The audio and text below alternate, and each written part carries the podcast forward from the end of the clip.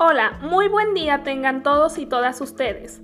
Son las 12 del mediodía y como siempre agradecemos a todas las personas que nos escuchan desde su casa o trabajo. Iniciaremos con nuestro programa Escúchanos y nosotros te lo contamos, donde en esta vez les tenemos temas preparados de suma importancia, de acuerdo a lo que está sucediendo últimamente en esta pandemia y principalmente nos enfocaremos en los ámbitos de educación, salud y social.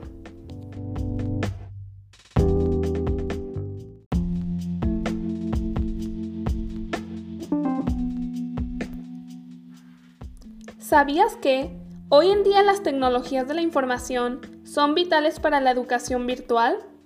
No solo permiten su difusión, sino que también promueven nuevas formas de aprendizaje en donde se aprovechen al máximo las herramientas tecnológicas disponibles. Sin embargo, para sacar el máximo provecho, es necesario que los programas estén fundamentados en bases pedagógicas. A continuación, mi compañera Karen nos hablará de un tema importante en la actualidad, la educación en tiempos de pandemia. Lo más relevante de la información actual te la presentamos en este tu programa, con un enfoque social y contemporáneo. Síguenos escuchando.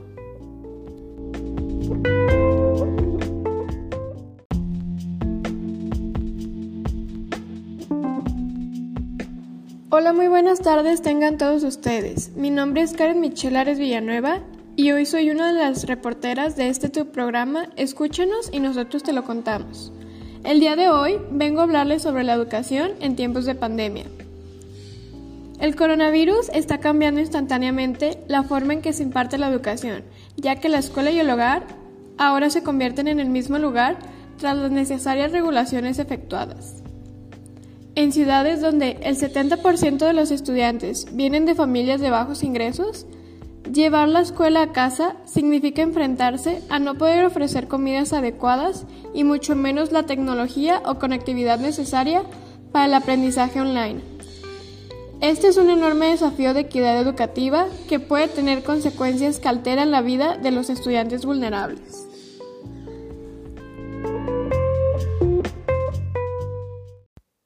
Así es, sin duda, un tema muy controversial. Como sabemos, esto no solo afectó pedagógicamente a los alumnos, sino que vino a afectar el entorno social, familiar y psicológico de los jóvenes, e incluso el entorno familiar, ya, que por cuestiones laborales no se les da la misma atención, pues los padres de familia necesitan seguir solventando los gastos del hogar. Incluso hay casos en que las familias han decidido sacar a sus hijos de la escuela, porque le es imposible atender las necesidades de sus, de sus hijos escolarmente, principalmente por la falta de Internet en los hogares. Pero bueno, seguimos escuchando la nota de mi compañera. Adelante, Karen. Más escenarios se suman a la lista, como quienes viven en áreas rurales sin acceso a Internet o con zonas horarias distintas.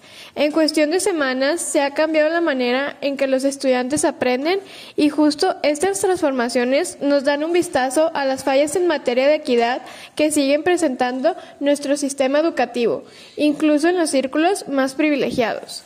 Esta pandemia se convierte en una oportunidad para recordarnos las habilidades que nuestros estudiantes necesitan justo en crisis como estas, siendo así la toma de decisiones informada, resolución creativa de problemas y sobre todo adaptabilidad.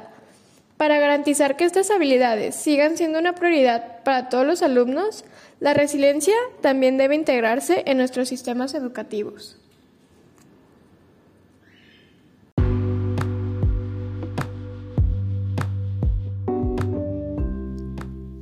Efectivamente, un arduo trabajo el que realizan los profesores, alumnos y padres de familia. Hay que cambiar muy drásticamente la normalidad de la educación. Muy bien amigos Radio Escuchas, tenemos aquí un tema que de igual manera es de interés común, no solo en la actualidad, sino en, todos los tiempos. Nos vamos con un pequeño corte y enseguida con las noticias. ¿Quieres escuchar tu programa favorito? Escúchanos y nosotros te lo contamos.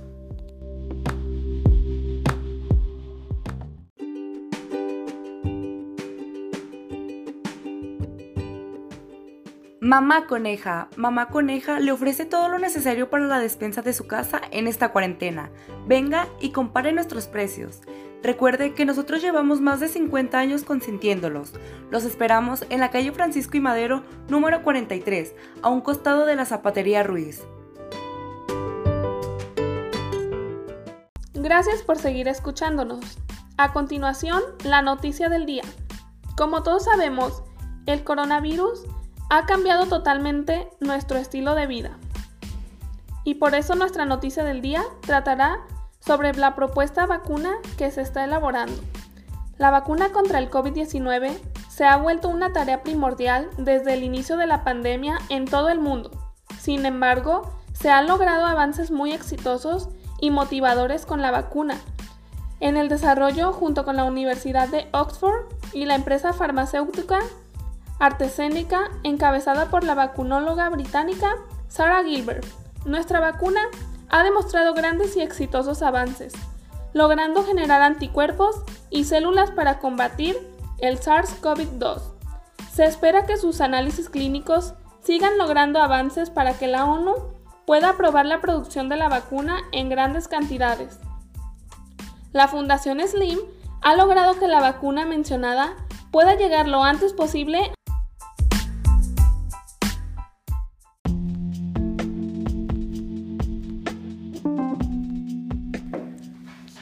Como sabemos, esta pandemia no ha sido nada fácil. El día de hoy queremos dedicar a todas estas personas que están pasando por una circunstancia difícil un pedazo de la siguiente melodía, titulada Todo pasa.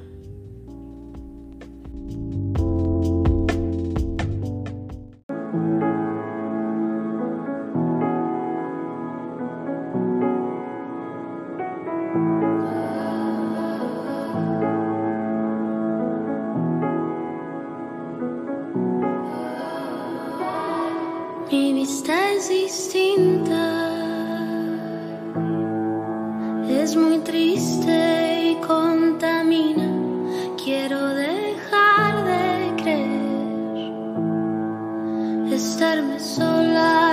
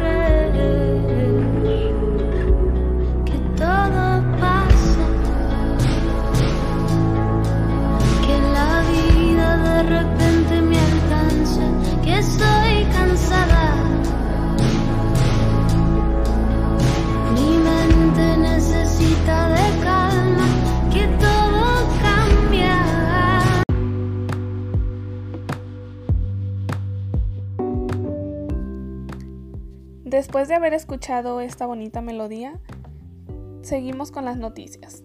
En el ámbito político, mi compañera Viridiana nos hablará sobre las acciones que el gobierno ha tomado en esta pandemia. Te escuchamos.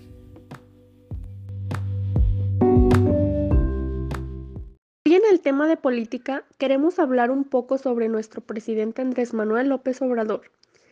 Andrés Manuel López Obrador es el primer presidente en la historia de México que conversa y ofrece información cotidiana a los periodistas, desde el inicio de su gobierno, el primero de diciembre, llamado así las Mañaneras de AMLO, a los encuentros con los periodistas que suelen durar más de una hora. En ellos anuncian los programas sociales de su gobierno, gira instrucciones a sus colaboradores y a menudo envía mensajes políticos. Con frecuencia, en las conferencias participan funcionarios de su gobierno, según el tema que se quiera abordar o para atender algún problema en específico. Tienes razón, Viridiana. ¿Y sabías que 73 días después de haber comenzado la cuarta transformación, el presidente Andrés Manuel López Obrador ha realizado 189 mañaneras con una duración promedio de 91 minutos y alrededor de 1128 notas principales? Muy importante. Lo sé, Daniela, y como resultado de ser un eficiente método de comunicación que le ha permitido superar algunas crisis, como la explosión de una toma clandestina en Hidalgo, que causó la muerte de más de 100 personas. También es una estrategia para gobernar, pues en las mañaneras el presidente suele dar instrucciones a su gabinete para resolver problemas en específico y anuncia los programas sociales de su gobierno. Sin embargo, algunos cuestionan la utilidad de las mañaneras y escuchamos comentarios como no responden a una estrategia en favor de la transparencia o que ya es tiempo de subrayar que dar conferencias diarias no es rendir cuentas. Se requiere que este gobierno responda con datos verificables, rigurosos y con transparencia metodológica. Muy bien, pues ya escuchamos a nuestra compañera con las noticias en la sección política. A continuación, un pequeño corte comercial. Síganos escuchando.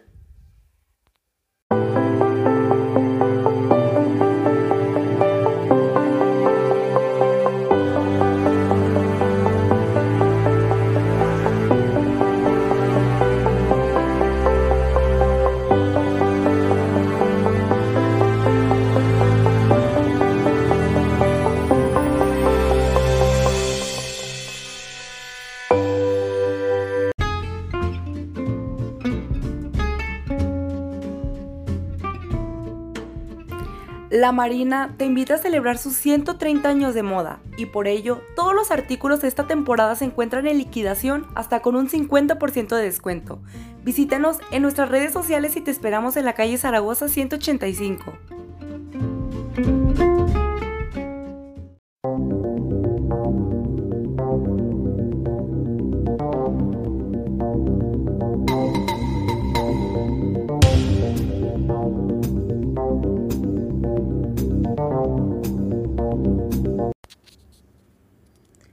En otras noticias hablaremos de cómo se han tomado medidas de prevención en productos que se consumen diariamente, alertando a la población sobre los daños que estos pueden causar.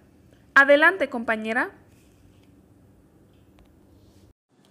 México, el mayor consumidor de alimentos procesados en América Latina y el cuarto más grande del mundo. Ha batallado durante años con altas tasas de diabetes y obesidad, una crisis de salud que se ha visto agravada por el nuevo coronavirus. La norma mexicana, programada para entrar en vigor en octubre, cuenta con un etiquetado nutricional en la parte frontal del paquete que describe claramente los riesgos para la salud que se presentan cuando esos productos contienen un alto contenido de azúcares, calorías, sal y grasas saturadas.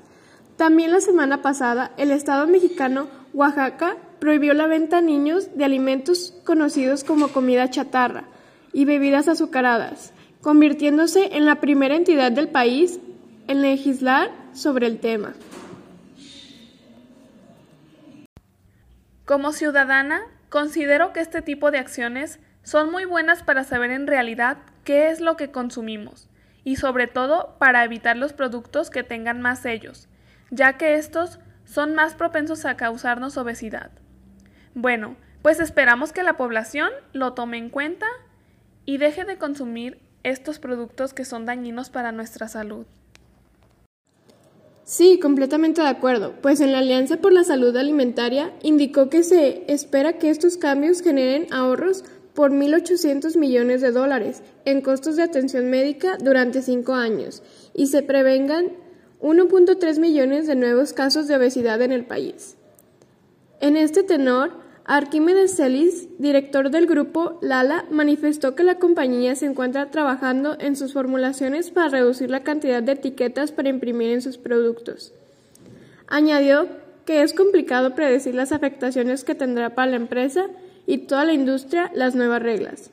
Un tercio de nuestro portafolio no se verá afectado por la nueva ley. Hemos trabajado en la formulación de nuestros productos. Estamos reduciendo el azúcar y el sodio en varios productos sin sacrificar el perfil o las características de los productos para mantener las preferencias del consumidor, dijo el directivo.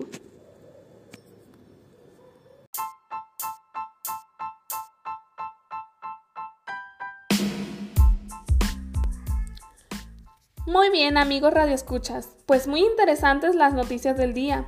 Agradezco a todos los reporteros que tomaron el tiempo de hacer su investigación y presentarnos lo más actual de, los acontecimientos en tiempos de pandemia. Te agradecemos a ti, Radio Escucha, por escuchar nuestros programas y esperamos que la información haya sido de utilidad para ti. Y te invitamos a que reflexiones y nos mandes tus comentarios a nuestras redes sociales. Tu opinión nos importa. Muy bien, pues así es como llegamos al final de este programa. Te esperamos a partir de las 12 horas en nuestro próximo programa. Gracias y nos vemos luego.